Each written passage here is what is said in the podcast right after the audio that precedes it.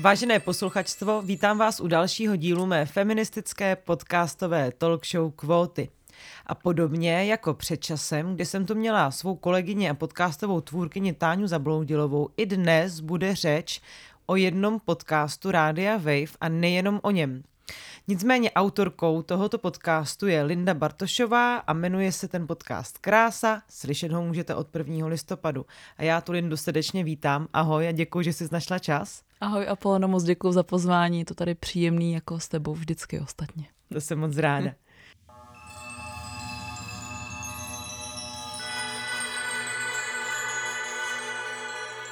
Ty jsi svůj podcast pojmenovala Krása a já si umím představit, že v kontextu tvojí osobnosti i tvojí minulosti to může spoustu lidí možná až pobuřovat. Ale proč ty se rozhodla pro tak vlastně přímočarý název? Slovo krása pro mě prezentuje strašně moc věcí, nebo reprezentuje strašně moc věcí. A to jak těch velmi zřejmých a potenciálně kontroverzních, na které narážíš ty, tak těch velmi niterných, těch velmi individuálních, ty, co si všichni neseme v sobě, to, co si představíme pod krásou. A mně se vlastně líbil tenhle rozpor. Já mám pocit, že když tady žena zpracovává vlastní témata, a teď je to velmi čerstvý pocit po tom, co se vlastně ještě před eh, spuštěním toho podcastu rozběhlo na sociálních sítích, tak je to stále ještě něco velmi kontroverzního, něco velmi, co budí emoce zkrátka. A přišlo mi, že když už to dělám, tak to vlastně musím udělat přímo čaře a to všechno nese v sobě i ten název. Nevím, jestli jsem to vysvětlila dobře. Mm-hmm. Vlastně kdo si v tom chce najít tu hloubku, tak ji najde i v tom názvu. A kdo chce kritizovat jenom na základě názvu, aniž by ho zajímal obsah, tak to udělá taky na, na základě mm. toho názvu. My jsme uh, mluvili třeba o názvu sebepřijetí, jo, tak jsme přemýšleli, ale sama to asi slyšíš, není to ono, prostě ta krása je přece jenom úderná a myslím si, že v určité podobě zajímá všechny z nás, takže. No mně se ten název právě líbí, protože je ambivalentní a myslím si, že ten podcast právě o té ambivalenci je, že, že ten název samotný vlastně už vystihuje nějakou formu napětí. Ty jsi vydala první díl, který je už eh, ke slyšení na webu Rádia Wave. Posluchačstvo si tam poustíš hodně do své intimní zóny.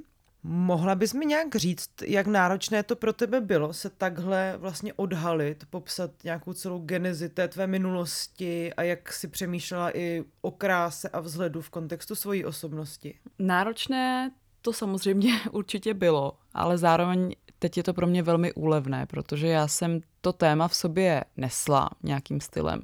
Nikdy jsem si ho nedovolila sama pro sebe zpracovat, protože mně přišlo, že ho musím co nejvíc upozadit, protože je potenciálním zdrojem kritiky v mé nové práci a pro mě jako pro ženu ve veřejném prostoru.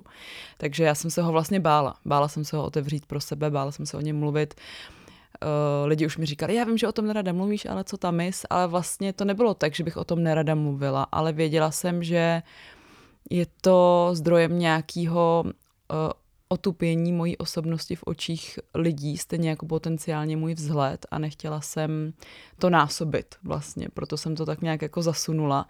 A bylo pro mě hrozně fajn se na to podívat teď s odstupem deseti let, uh, s nějakým i feministickým nazíráním, který jsem získala až během posledních pár let. Toho jsem nebyla v těch 18 letech samozřejmě schopná, takže bylo pro mě hrozně zajímavé se na to podívat a jsem ráda, že jsem to udělala, protože já to tam říkám i v té části třeba o světové soutěži krásy, tak eh, možná na první pohled banální věci, jako je Miss, se vlastně může odrazit hodně třeba i systémových nerovností mm-hmm. na tomhle světě, což samozřejmě tehdy jsem neviděla, neviděla jsem to takhle, nebyla jsem schopná o tom takhle přemýšlet, mm. ale teď prostě před třicítkou vlastně už po, už to bude jedenáct let, no, po té soutěži už toho schopná jsem a přišlo mi to zajímavý. Ono nejde jenom samozřejmě o tvoji účast eh, v soutěži Miss, ale vůbec o to, že ty tam vlastně vyprávíš příběh, který je příběhem holky, která v určitý moment chtěla dostat ideálům krásy, ale zároveň, a to si říkala právě i teď, z té škatulky jenom krásné ženy chtěla i vystoupit a ukázat té společnosti, že není jenom ta fasáda. Kdy jsi vlastně začala o tomhle tom přemýšlet? Ty si mluvila, že jsi tady upozadnila na hrozně dlouho, nepustila si k sobě ty myšlenky, ale kdy ti to začalo nahlodávat a začala si říkat, OK, tak pokud já budu zpracovat nějaký takový podcast, tak bych měla do toho vlastně vstoupit i s tím svým osobním příběhem a popsat přesně tady tu ambivalenci, o které jsme mluvili. Mm-hmm. Tak jednak eh, to individuální zpracování tématů eh, sama v sobě, to je jedna rovina toho. A druhá je ta, že mi to přišlo vlastně fair, že by mi přišlo hrozně pokrytecký to, to neotevřít to dramaturgicky tou svojí linkou. Dělat, že jsem třeba i na tom systému neparticipovala částečně, nebo spíš, že jsem si to všechno nezažila z vlastně dost um, exponovaného úhlu pohledu a vlastně i jako neobjektivního, protože soutěž krásy je extrémně neobjektivní věc, nic takového prostě neexistuje, že jo, jako, mm. jako hodnotit krásu lidí. Vlastně je to vykloubený úplně. A přišlo mi důležité, že se nad tím jako zamyslím teď vlastně z pozice dospělé ženy, no.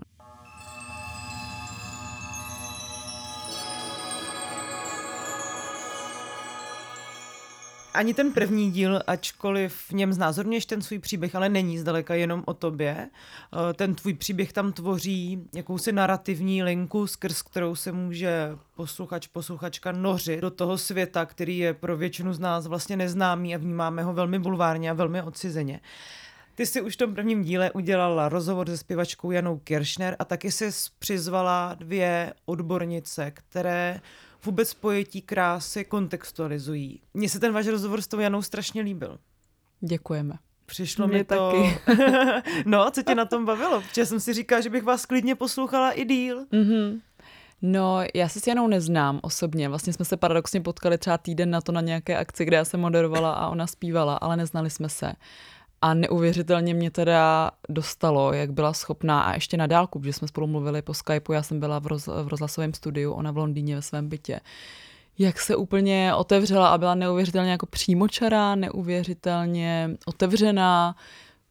Um, už jako bylo vidět, že to má hodně zreflektovaný v sobě tu zkušenost, takže to i pro mě bylo velmi jako terapeutický a velmi zajímavý, protože přece jenom už má dál od té soutěže, už má mm. nějakých... Taky tam mě, byla jako velmi mladá. Ano, podle mě už má třeba 20 let od toho, tak nějak, nevím přesně, ale prostě dlouho, takže bylo vidět, že nad tím jako hodně přemýšlela už ve svém životě a ty zkušenosti byly strašně zajímavé a taky byly, bylo zajímavé slyšet, že se to s ní táhlo dál některé ty toxické mechanismy a, a vlastně i to chování mužů, ona tam o tom mluví, v té popkultuře a v tom hudebním průmyslu, nehledě na to, že už dávno nebyla tou 17 letou účastnicí soutěže krásy, ale že už byla hudebnice.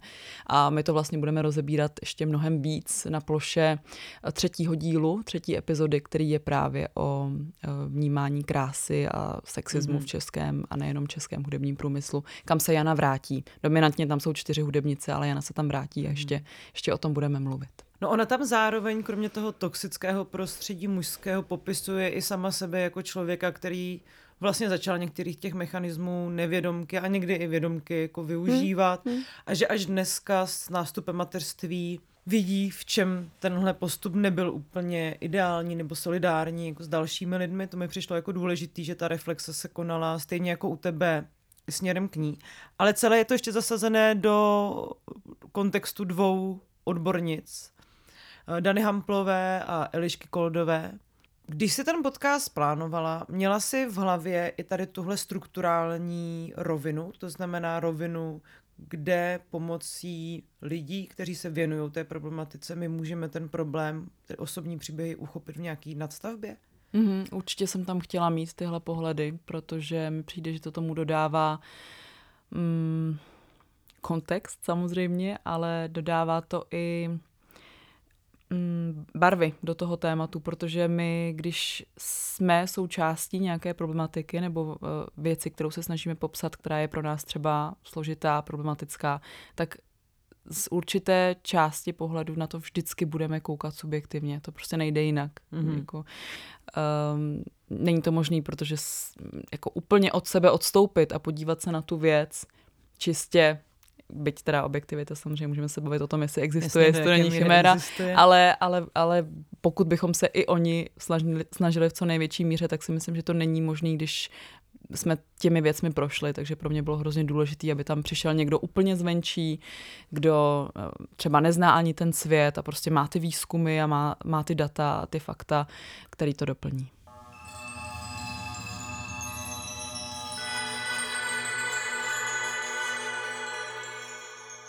No a když jsi tyhle střípky slyšela, tak jak to na tebe působilo? Jak jsi vlastně, změnil se tvůj pohled na krásu po tom, co jsi sebou nechala projít velké množství rozhovorů a ještě nějakých odborných um, pohledů na věc?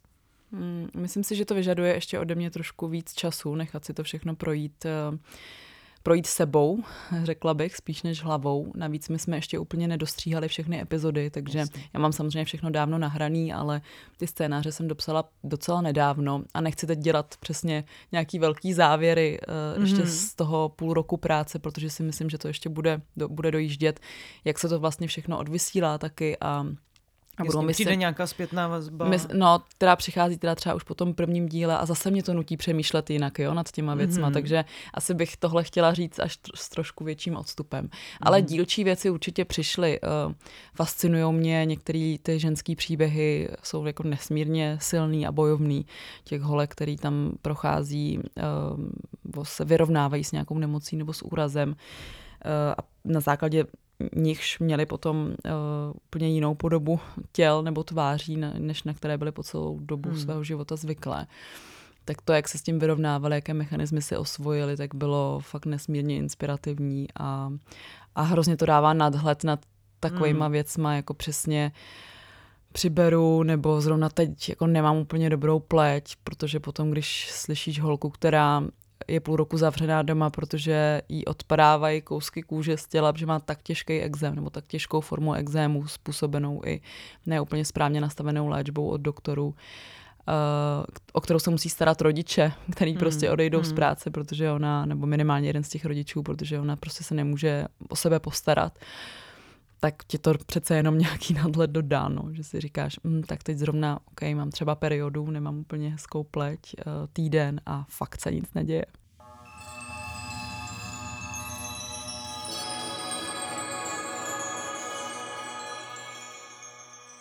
Ty jsi to tady teďka trošku nastínila, ale mohla bys nám představit i ty jednotlivé díly a vlastně trošku posluchačstvu ukázat, jaké paletě témat ty se v tom eh, podcastu věnuješ. První díl asi teda tím pádem už nemusím popisovat, předpokládám, to jsme tady celkem popsali, ale jsem tam já, Jana Kiršnen a dvě odbornice, jak jsme o tom mluvili. Je to takový můj úvod do tématu, takové um, takové otevření, vykopnutí těch dveří, aby lidi pochopili, co jsem zažila v životě, uh, proč se ptám, jak se ptám, jak těm věcem přistupuju a abych i byla otevřená k těm posluchačům a posluchačkám, protože chci, aby oni věděli, že já o svých privilegiích vím, mm-hmm. ale nemyslím si, že mě to zabraňuje o těch věcech přemýšlet, že by to mělo být takhle postavený, což spoustu lidí tak vidí. Třeba u, a teď už teda provážu díly trošku, ale a, abych navázala na myšlenku. Třeba u Emily Ratajkovské je to hrozně, hrozně vidět a slyšet. Nevím, jestli si četla tu knihu My Body, soubor mm-hmm. esejů jejich. To je Emilie, prostě to podelka jedna z jako asi nejvíc um, fotografovaných a, a jako reprodukovatelných uh, ženských těl na světě, si myslím, protože ona má opravdu jako tělo, které výrazně odpovídá těm konvenčním představám o, o jako uh, sexualitě, o kráse a tak dále. A napsala taky přesně teď kolem třicítky, napsala knihu sou, soubor esejů My Body, kde prostě přemýšlí nad tím, do jaké míry uh, vlastně kapitalizovala své tělo proto, že sama chtěla, do jaké míry k tomu byla vlastně donucena mm-hmm. tím systémem, eh, rozebírá nejrůznější jako toxické věci, které se jí staly v tom show biznise a, a přemýšlí o těle vlastně fakt velmi zajímavě. No a proč to říkám? Uh, protože dostala samozřejmě kromě toho, že to je New York Times bestseller teda, tak dostala ohromnou vlnu kritiky a toho, že je pokrytec, že vlastně Nebo celý že život... se zaměřuje na sebe. Ano, na, hmm. ano to teďka... Jaký může mít asi problémy, přesně tak, člověk. Přesně tak. A já si hmm. vlastně myslím, proč by, když je toho schopná, to je přece skvělý, ne? Když nám tenhle výsek společnosti a přemýšlení o ženské zkušenosti zase jinak je schopná předat, protože umí psát, protože si opravdu myslím, že umí psát, Stejně jako si myslím, že já taky dokážu nad některými věcmi přemýšlet, i když to některé lidi dráždí, tak proč bychom se o tu jako zkušenost měli ochuzovat jenom proto, že té ženě nevěříme, že nevím, že je toho schopná. Jo, víš, to jsou hmm, všechno prostě hmm. tyhle ty provázané věci. My tam o tom mluvíme v pátém díle, když teda takhle skočím, který je právě pro tvůj podcast a pro tvé posluchače asi bude možná zajímavý, protože nahlížíme na krásu z nejrůznějších právě feministických pozic a teorií a tak dále. Mluvíme tam o bimbofeminismu, mluvíme o úpravách, o vlivu sociálních sítí a tak dále. Mm. To je takový nejvíc jako teoretický díl, ale zároveň tam je i top modelka Daniela Peštová, jedna vlastně z nejslavnějších českých top modelek, se kterou přemýšlíme o stárnutí a doplňuje jí novinářka Jana Patočková, alias Pakočka, která Eh, to zase jako dává do úplně jiných kulturních mm, mm, teorií rámců, a rámců jasně. a tak dále. Takže vlastně z toho vzniklo strašně zajímavý povídání ženy, která třeba o sobě tolik feministicky nesmýšlí a celý život je to ta bohyně a ženy, která třeba teď eh, zvažuje nebo už přistupuje k nějakým úpravám mm-hmm. v rámci svého obličeje a těla a přitom je jako intelektuálkou a feministkou vlastně, mm. jako ještě tam je Marie Heřmanová, digitální antropoložka, takže fakt z toho, a Eliška se tam vrací Koldova, mm. z toho vychází jako strašně zajímavý povídání. Tak, to jsem provázela jedničku a pětku, pojďme zpátky. Dvojka no, je o kůži. si to klidně rozjet, takže dvojka je o kůži. dvojka je o kůži, to jsem taky už naznačila, tam je exém, akné, uh, mm. jsou tam dvě holky právě s těžkými formami exému, doplňuje je psycholožka, která sama prošla uh, náročnou formou exému a teď se věnuje právě ženám, které se s tím nějakým způsobem hmm. vyrovnávají po uh, duševní stránce. A je tam taky moderátorka Jana Peroutková z televize, z České televize, která jednu chvíli měla silné cystické akné, se kterým moderovala zprávy, hmm. tak rozebíráme, co to udělalo se její psychikou a tak dále, když vlastně jde takhle do ohromně z kůží na trh, mm-hmm, doslova, doslova. Mm-hmm. doslova z kůží na trh. Trojka je o té hudbě, o tom jsem mluvila, tam jsou čtyři české hudebnice, je tam Katarzia, Helvana, V a Anet X, kromě toho, že se bavíme o tom, do jaké míry třeba uh, vnímají tlak na to, aby byly ty sexy zpěvačky a do jaké míry oni sami už jsou tak daleko, že chtějí být sexy zpěvačky kvůli sobě a cítí skrz to sílu, což je třeba Anet X.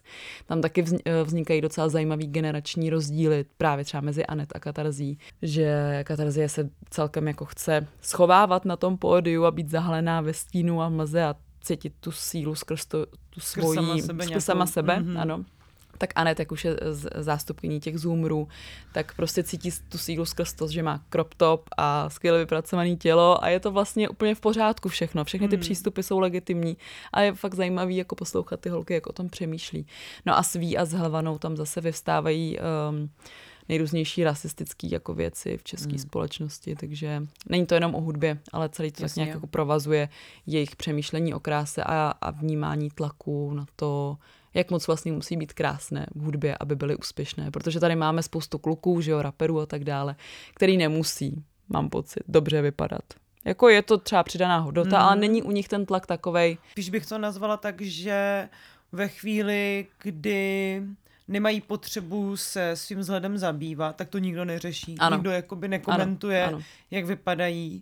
Když myslím, že třeba u, u celé řady vlastně těch současných eh, nejslavnějších asi raperů, třeba kolem Milion Plus, je ten jako kult toho mužského těla, Eh, dost Určitě. na vzestupu. Vysí to, že jo, s MMA a s těma všema věcmi, s trénováním, co oni dělají, ale jako taky je vidět, že tam je návrat té maskulinity klasické mm-hmm. vlastně. Ale nemyslím si přesně, jak říkáš, no, že kdyby se na to v jeden moment jeden z nich vykašlal, tak si nemyslím, že by mu ubylo fanoušků. No 100% jako. ne a taky třeba, když tu stanu u Milion Plus, tak má prostě 10 uh, členů a každý vypadá jako no, jinak, ne všichni no, vypadají jasný. jak Izomandia s Nick Tendem, jo, takže ono to je samozřejmě a přesně ten nárok na to není, anebo hlavně na to není ta redukce, asi si těžko umím, teďka jsem, jak jsem mluvila o těch zpěvačkách, nad tím přemýšlela. Hodně jsem si třeba vzpomněla ty zpěvačky z mojí generace, víš, jako Terezu Kernlovou a tyhle, mm-hmm. jak, um, jak vlastně museli počítat s tím, že ano. musí vypadat fakt dobře a že to bylo neustálým předmětem jako diskuzí v bulváru. Mm-hmm. Ne to, jak zpívají, ne to, co zpívají, ne to, co dělají, ale jak vypadají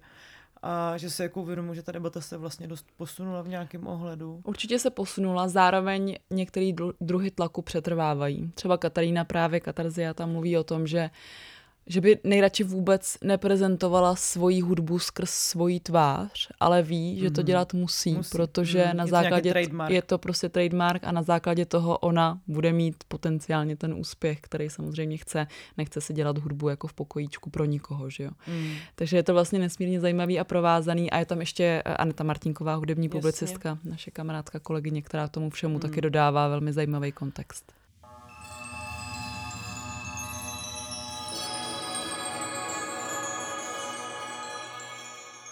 No, já v tom vlastně hodně vítám, eh, jak jsi tady mluvila o Anet X, nebo o, o Helvaně, že si myslím, že ta různost, se kterou zoomři vstupují do toho veřejného prostoru a určitý typ sebevědomí i v tom jejich eh, sebevyjádření fyzickým, nějaká jako body pozitivita a spoustu věcí, které já u nich jako naprostou radostí a vlastně s, s malinkou závistí, že my jsme na to ty koule neměli, tak to u nich pozoruju. Si myslím, že to je přesně jako důležitý, že se to trošku jako rozrůzňuje a ukazuje se, že ta krása nemá být jenom stereotypně pojímaná, ale že je, to je taky... já, s tebou, já s tebou souhlasím a cítím skrz tu generaci Z taky velmi uh, pozitivní změny. Na druhou stranu, a to řešíme právě s Anetou v tom pátém dílu, uh, ten vliv uh, toho sebevědomí a tlak na to, takový mm. to uh, prostě love yourself, your diva a všechny ty písničky, no, všechny ty Princess Nokia a, a prostě Beyoncé a tak dále,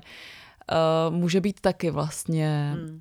zátěž dalším jako dru, vlastně zdrojem zátěže, protože když ty se tak necítíš, necítíš tak je to taky špatný. a všichni vlastně ti říkají kolem tebe, jo, prostě jo, jo. musíš se milovat a buď sebevědomá, tak je to vlastně taky jo, jako hrozný jo, tlak. Jo, no. jo, stoprocentně to s tebou souhlasím. Taky, Takže no. se snažíme na to dívat i takhle. No. To je super. Tak, tak trojka, čtyřka, díl. čtyřka jsou vlasy, což jo. je samozřejmě ve, ve životě ženy taky obrovská jako věc.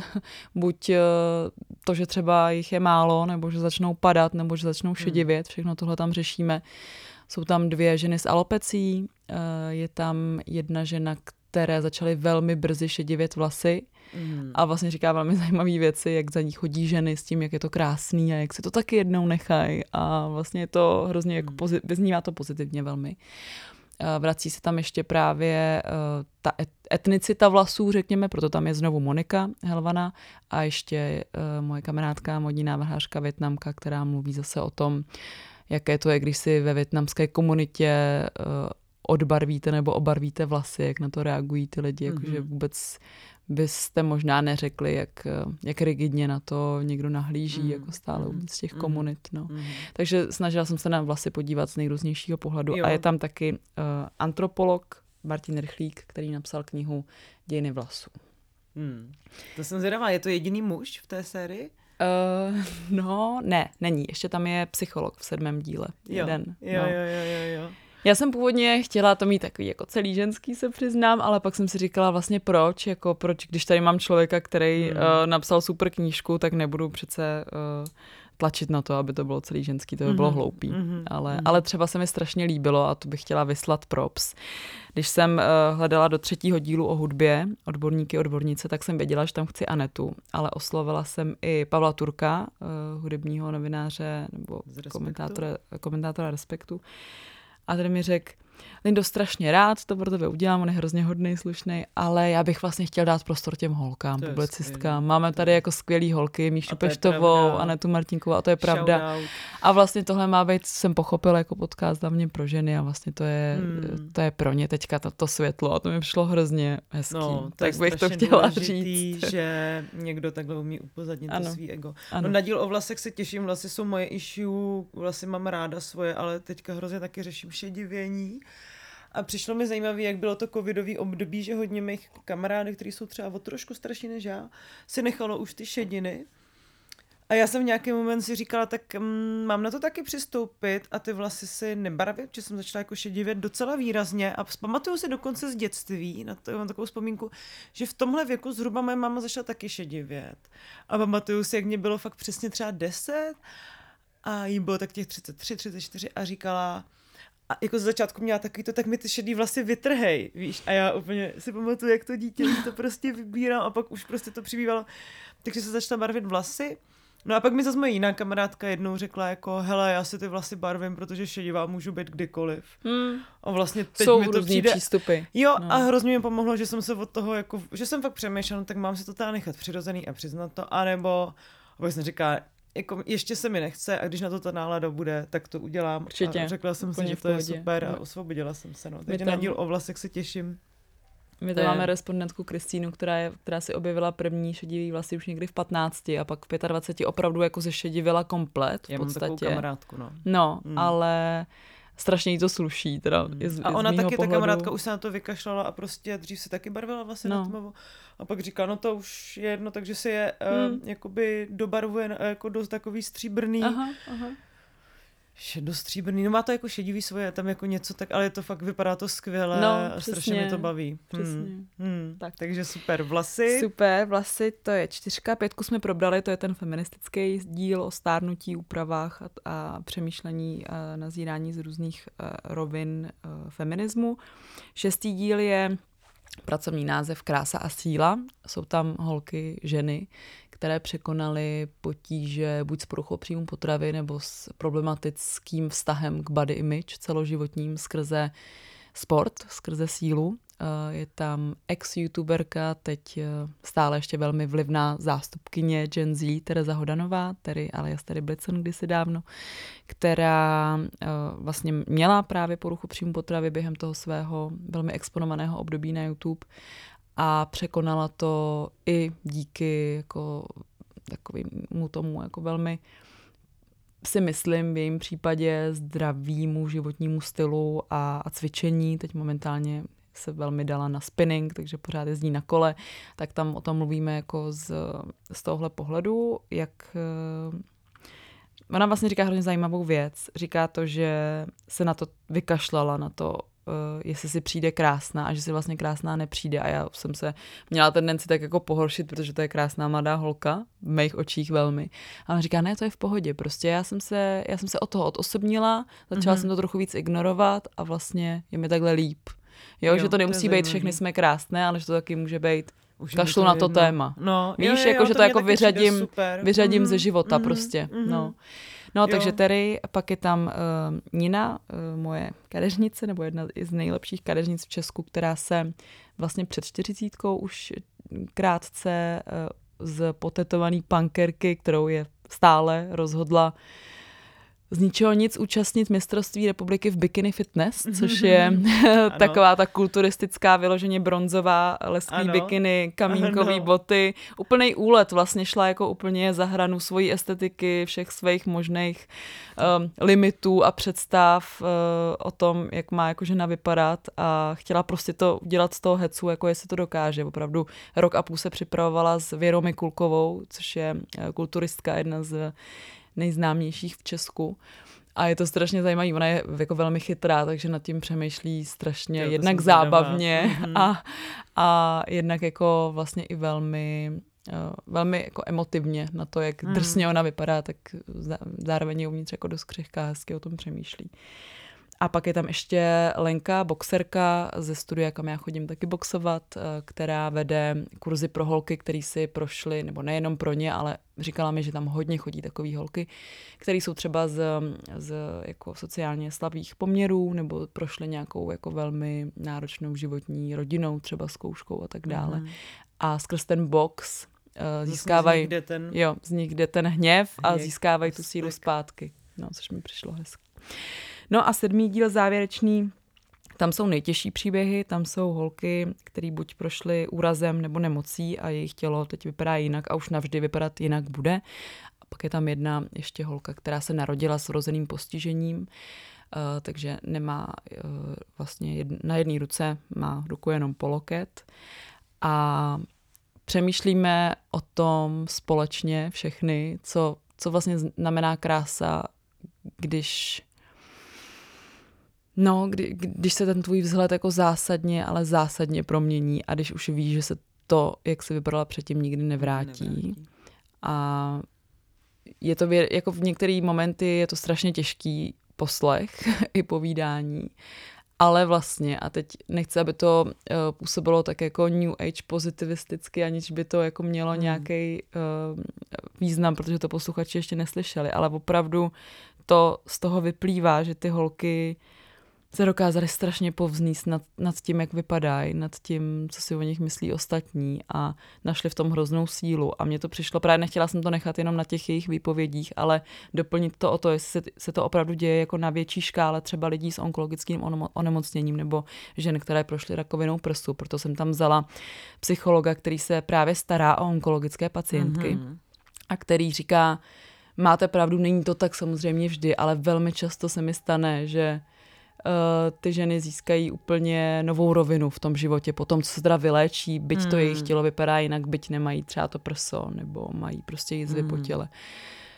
Takže na závěr je to sice heavy, ale zároveň mám pocit, že to že jako jestli, může být v nějakém ohledu osvobozující. Velmi, velmi. A jako jestli hmm. už má něco donutit k přemýšlení nás, eh, které, kteří třeba nemáme nějaký viditelný problém, tak si myslím, že to jsou tyhle holky v tom posledním hmm. díle. Hmm.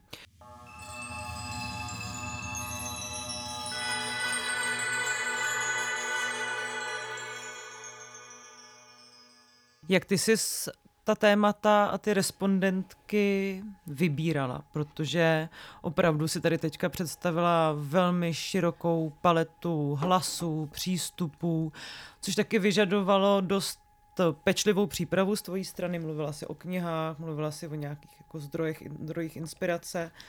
Tak kdy se ti vycizelovaly zrovna ta témata, vycizelovala ta témata, o kterých jsme teď měli, vedli řeč? Já myslím, že třeba pět z nich jsem věděla od začátku, mm-hmm. že chci mít.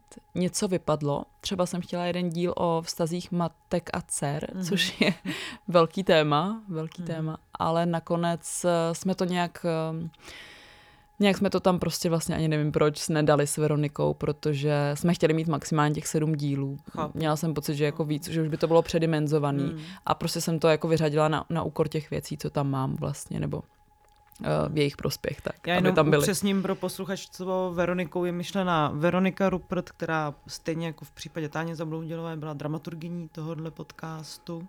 Ano, jenom, přesně tak. Víme, Kreativní producentka dramaturgy. No jasně. Ne, Veronika je důležitá práce. Strašně moc, strašně moc. Uh, Veronice dávám props, kde můžu, protože pro mě to byla nesmírně uh, hojivá, skvělá, inspirativní, kreativní spolupráce. Uh, na kterou jsem třeba nebyla úplně zvyklá z, z dřívějších mých prací, takže si toho hmm. strašně vážím hmm. a dalo mi to fakt velkou chuť pracovat autorsky, přemýšlet autorsky, dělat hmm. dál nějaký svoje věci, protože to může vypadat i takhle ta práce, že si něco vymyslíte a ono se to stane a nečekáte, nečekáte na svolení někoho, kdo vám řekne, teď už můžeš, Lindo, teď už ti je 35, můžeš něco psát, můžeš o, če- o něčem mluvit, prostě to je skvělý, nemusíš. To Takže super.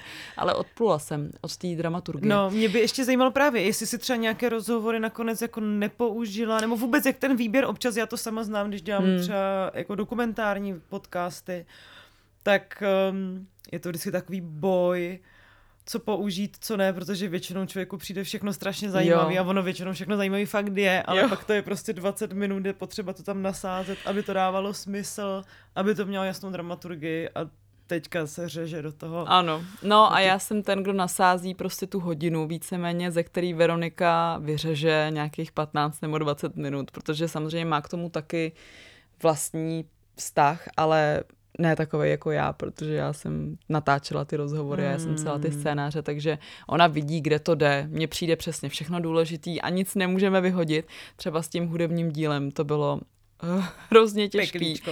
protože my jsme se fakt vydali třeba s katarzí jako do nejrůznějších vod, do vod prostě vztahy krásy a sexu třeba, jak moc, uh, protože u ní, a teď doufám, že se nebude zlobit, že o ní mluvím, ale mluví o tom i v tom podcastu, uh, Eh, u ní je velká, nebo byla velkou část života, velká uměra mezi tím, jako, jak moc sexu má a jak moc um, jí muži um, jak moc k ní muži přistupují vlastně jako k sexy ženě a, a, a jejím sebevědomím, že tam byl jako velký vztah mezi těma dvěma mm-hmm. věcma a je to fakt zajímavé, jak o tom přemýšlí. Mm. Mluvíme o poruše příjmu potravy, s Helevanou jsme se hodně vydali právě na to pole rasismu v Česku, hmm. což jsou jako pro mě některé momenty úplně neuvěřitelné, že se hmm. pořád dějou. Tak tam se taky vrací nějaká ta stereotypizace krásy, ano, že ano když už exotizace. lidé, exotizace, no. anebo když už máme mít ty krásné ženy jiné barvy pleti, tak to musí být, jak se říkalo Naomi Campbell, gazely, nebo mm-hmm, nějaký takovýhle mm-hmm. fakt strašně jako rasistický vlastně označení. Přesně tak, přesně tak. A, no. no prostě strašně zajímavé věci, jo, mm, a teď mi mm, přišlo, že nemůžu z toho nic dát no, pryč, protože tam chci všechno, ale už to nešlo, no, dostali jsme jasný pokyn, prostě, že to musí být 45 minut, že ta hodina už by byla moc. Takže Veronika řezala. A já jsem vždycky věděla v tom díle, kdo bude začínat, to jsem nějak měla už z těch nahrávek v sobě, mm-hmm. že jsem mhm. věděla, přes mm-hmm. koho to chci začít vyprávět. Takže první věc byla vždycky ta, že jsem si přeposlechla celou tu nahrávku, což byla většinou u těch větších příběhů hodina, u těch menších půl hodina, 40 minut.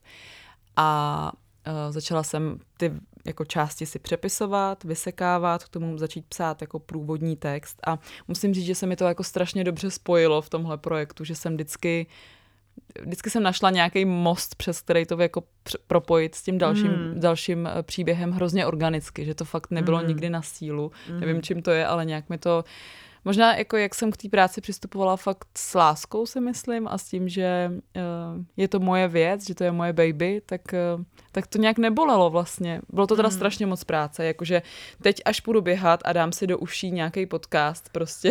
Tak sceníš. tak scením, protože jako t, uh, tenhle typ podcastu, opravdu ty dokumentární série, to mm. je fakt strašně moc práce. Náročný. Jako, no. Nezdá se to, ale bylo to opravdu půl roku jako intenzivního sběru, vyhledávání vzdělávání respondentů, respondentek. Eh, jako ne, vůbec nechci tady nějak jako litovat, to je jenom jako spíš pro představu eh, posluchačů Jo, ale to je důležité říct, že spousta lidí nech, jako nevidí nebo neumí si kolikrát představit, jak náročným procesem ano, ta práce vzniká, ano. že je hrozně důležitý mít na ně podmínky, mít na ně čas, protože nejde jenom o ten výsledný tvár, ale jde i o ten samotný proces, kdy samozřejmě třeba ty ženy, které ty spovídáš, potřebují nějaký bezpečný prostor, mhm. empatický mm-hmm. přístup a to, se, to nejde odbít za 10 minut v kavárně. Řekni no. mi prosím tě, jak ti vypadaly ty vlasy, já už musím zase jakoby za někým jiným. Já jsem vám se směla, to, to je přesně ono, protože ty, ty třeba víš, že se bavíte 15 minut o něčem, co tam nedáš.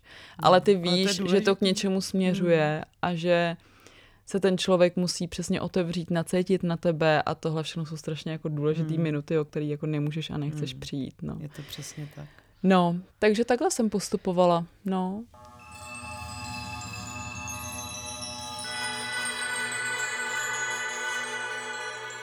Ty jsi teď měla chvíli pauzu, co by moderátorka, ale vracíš se teďka do aktuálně, spolu se Světlanou Vitovskou budete tváře nového pořadu. Přemýšlela jsi třeba i na základě té práce na tom podcastu, na podcastu Krása, že už se jako k samostatné moderaci nevrátíš a zůstaneš právě víc ukotvená tady v té autorské podcastové činnosti nebo i jiné? Nebo ti chybělo, moder- chybělo moderování? Mm, já mám ráda, já mám ráda audiovizuální rozhovory. Jako baví mě to dělat, protože mm-hmm nějak mám pocit, že v tom jsem nejistější, v tom jsem to nejvíc já asi a nechci o to úplně přijít, ale... Co ti pomohlo um, tu jistotu získat? Jako co, co, co, na čem je vystavěná? Mm, to je zajímavá otázka. Tak jednak na zkušenostech, já jsem, myslím, uh, Samozřejmě nejsem, nebyla, jsem, nebyla televizi. jsem v televizi 25 let, samozřejmě jako někteří, protože občas slýchám, jako, že jsem tam nebyla tak dlouho, ne, byla jsem tam 8 let, ale prostě odvysílala jsem spoustu hodin, mám pocit, takže jednak tímto časem, zkušenostmi. A mm, jsem získala tu jistotu tím, že už vím, jak ty věci fungují, je na lidi, vlastně na to, na to publikum, mm-hmm. jakože už jsem si nějak jako našla třeba když moderuju, nevím, věci na festivalech nebo na kulturních jako akcích a tak dále, tak se vždycky snažím uh, si uvědomit tu svoji zkušenost, když tam sedím jako divák a vím, co na mě samotnou působí nejpřirozeněji, jo? že to mm. není samozřejmě člověk má prostě tablet a podívá se do toho, ale prostě, že to není člověk, který to celý přečte, že to není člověk, který to vyplňuje úplně zbytečnýma takovýma těma konferenciérskýma frázema. Mm-hmm. To se snažím vlastně co nejvíc jako z toho vysekat a být co nejvíc lidská a zároveň profesionální. Mm. No, ale to je fakt poloha, kterou si každý musí najít sám. sám. Já jsem ji našla docela nedávno, ale mám pocit, že ji jako Takže mám. Se těšíš takže se těším, že vlastně budu zase propojovat, um, protože mě baví hrozně práce s hlasem i jako s tím tělem při té práci, jakože vlastně je to taková lehká performance. Trošku mě to baví, nebo vlastně dost mě to baví, ale zároveň bych to chtěla doplňovat o ty schovanější formáty. To znamená občas něco napsat, my jsme domluvení na aktuálně, že bych měla i psát, nebo že bych se měla rozepsat, že já jsem nikdy moc nepsala, takže vlastně nevím, jak mi to půjde, ale doufám, že jo. A že bych tam měla mít právě i uh, nějakou svoji podcastovou platformu, která bude dost jako, nebude to rozhodně žádný spravodajský další podcast, který bude mm-hmm. vycházet každý den, to opravdu ne, to my budeme dělat ty rozhovory audiovizuální se světlanou, ale že budu mít prostor si udělat třeba jednou za čas přesně nějaký svůj publicistický formát. A už teď uh, mám v telefonu poznámku s tématama, které by mě bavily a které bych tam chtěla udělat. Hmm. Mám skoro chuť se zeptat, do jakých vod tam brousíš, ale Asi... nevím, jestli to není předčasný. Asi je teďka Asi ještě. Je. No, no, on člověk má občas spoustu nápadů. Já právě nechci to potom, cizeluje. nechci potom slyšet, jako, nebo poslechnout si to a říct si, hm, tak tohle jsem neudělala, tohle taky ne. no, jasně, od toho tady rozhodně kvóty nejsou, aby v lidech vytvářeli nátlak na... Ne, cítím se tady velmi bezpečně obří, a poleno. obří zvyšování mm, pracovního výkonu. Nerůst. Přesně tak. Um, ty jsi říkala už uh, vlastně tady jednou, že ti přiš, zač, začínají přicházet to po odvysílání toho prvního dílu nějaké reakce. To je taková část, kterou já třeba ve své práci mám úplně nejraději, um, když se najednou otevře ten prostor pro to sdílení. Tak uh, co ti třeba ženy píší? Máš pocit, že se ti podařilo vystavit taky nějakou bezpečnou platformu pro sdílení jejich nějakých třeba traumat nebo i pochybností, anebo i hmm. radostí? Hmm. Ty jo, tohle je teda hrozně jako zásadní věc pro mě a vlastně teď je venku první díl, jo, tak já nechci, asi, asi nemůžu tohle říct, asi by to bylo ode mě předčasný, ale už teď, to, to můžu říct, už teď mám desítky zpráv od holek. Jednak, že se jim líbí, že konečně tohle téma někdo podle nich teda otevřel z nejrůznějších úhlů pohledu, že to v nich je nebo bylo v určitou, po určitou část života, že to řeší jejich babičky, jejich hmm, maminky mamky. celý život hmm. a že mají pocit, že až oni z té generace s tím můžou něco dělat vlastně hmm. a třeba i díky tomu, takže to je jako wow to je a to je, hmm. to je odezva, která je neuvěřitelná a je to jako vyléčí to všechny předsudky a uh, nepodložený hejty, protože jedna věc je konstruktivní kritika a pak jsou nepodložený, Jasně. frustrovaný hejty a samozřejmě uh, tohle to strašně vyváží a jako hmm. uvědomíš si, pro koho to děláš a Přesně, proč to děláš. já si myslím, že jako vědomí toho publika je hrozně důležitý. Strašně. Že bez toho já bych asi už tyhle ty osobní autorské věci třeba jako tolik bych do toho nestupovala, mm-hmm. když bych mhm. věděla, jako že mm-hmm že to na nikoho nepůsobí, že jo, to, mm. jako děláš to pro ty lidi mm. a já to tam i říkám vždycky v závěru toho podcastu, my jsme vytvořili e-mailovou adresu krásazavináčrozhlas.cz kam fakt vyloženě budu chtít, nebo chtěla bych, přála bych si, aby tam ty holky, nebo nejenom holky samozřejmě, ale mm-hmm. prostě lidi, eh, ke kterým to bude promlouvat, ve kterých to bude rezonovat, aby tam psali. Takže my to i podněcujeme, protože tohle zrovna je věc, kterou chci strašně moc sdílet a téma, který chci sdílet, protože mám pocit, že jsem o tom s holkama a uh, ženama kolem sebe nikdy moc nemluvila a vždycky to bylo zdrojem uh, buď nějakých komplexů nebo závisti zbytečný, víš, žádlivosti, soutěživosti, hmm. soutěživosti, ano, spekulací, takový, jako to bylo, všechny jsme věděli, že to v sobě máme, ale hmm. nikdo to nikdy úplně neřekl na hlas, nebo aspoň ne ve všech těch barvách, ve kterých se o tom můžeme bavit, podle mě, takže já bych teď chtěla uh, nám třeba trochu vrátit tyhle ty časy, kde jsme eh, mohli záv- sdílet, a mohli sdílet a nedělali to. jsme to, mm. protože jsme třeba nevěděli, že můžeme, nebo protože jsme mm. se toho báli. Mm. No. Lindo, já ti moc krát děkuju, že jsi na mě udělala čas a přišla si do kvot. Jsem fakt hodně ráda. Já jsem taky strašně ráda, Apoleno, je to s tebou super a děláš skvělou práci a myslím, že by se to mělo říkat takhle do mikrofonu, takže tak to říkám. Já ti moc krát děkuju. Eh, já jsem zatím z dílů, které jsem slyšela, které jsem měla možnost slyšet, krásy nadšená, hrozně se těším na všechny další, doporučuji posluchačstvu, ať si to pustí. Rozhodně tenhle podcast eh, sledujte, rozhodně pokud budete chtít něco v bezpečném prostoru sdílet, tak pište na mail, který tady Linda eh, říkala. Eh, je to určitě důležité. A já už se s váma rozloučím. Na závěr ještě musím připomenout, že všechny naše podcasty vznikají díky podpoře komunity, kterou společně tvoříme a já vám za to chci poděkovat, protože bez téhle komunity by taky nebyl žádný alarm a to by určitě na světě byla o dost větší nuda. To by tak... byla škoda. Děkuji. tak se mějte krásně a naslyšenou. Mějte se hezky.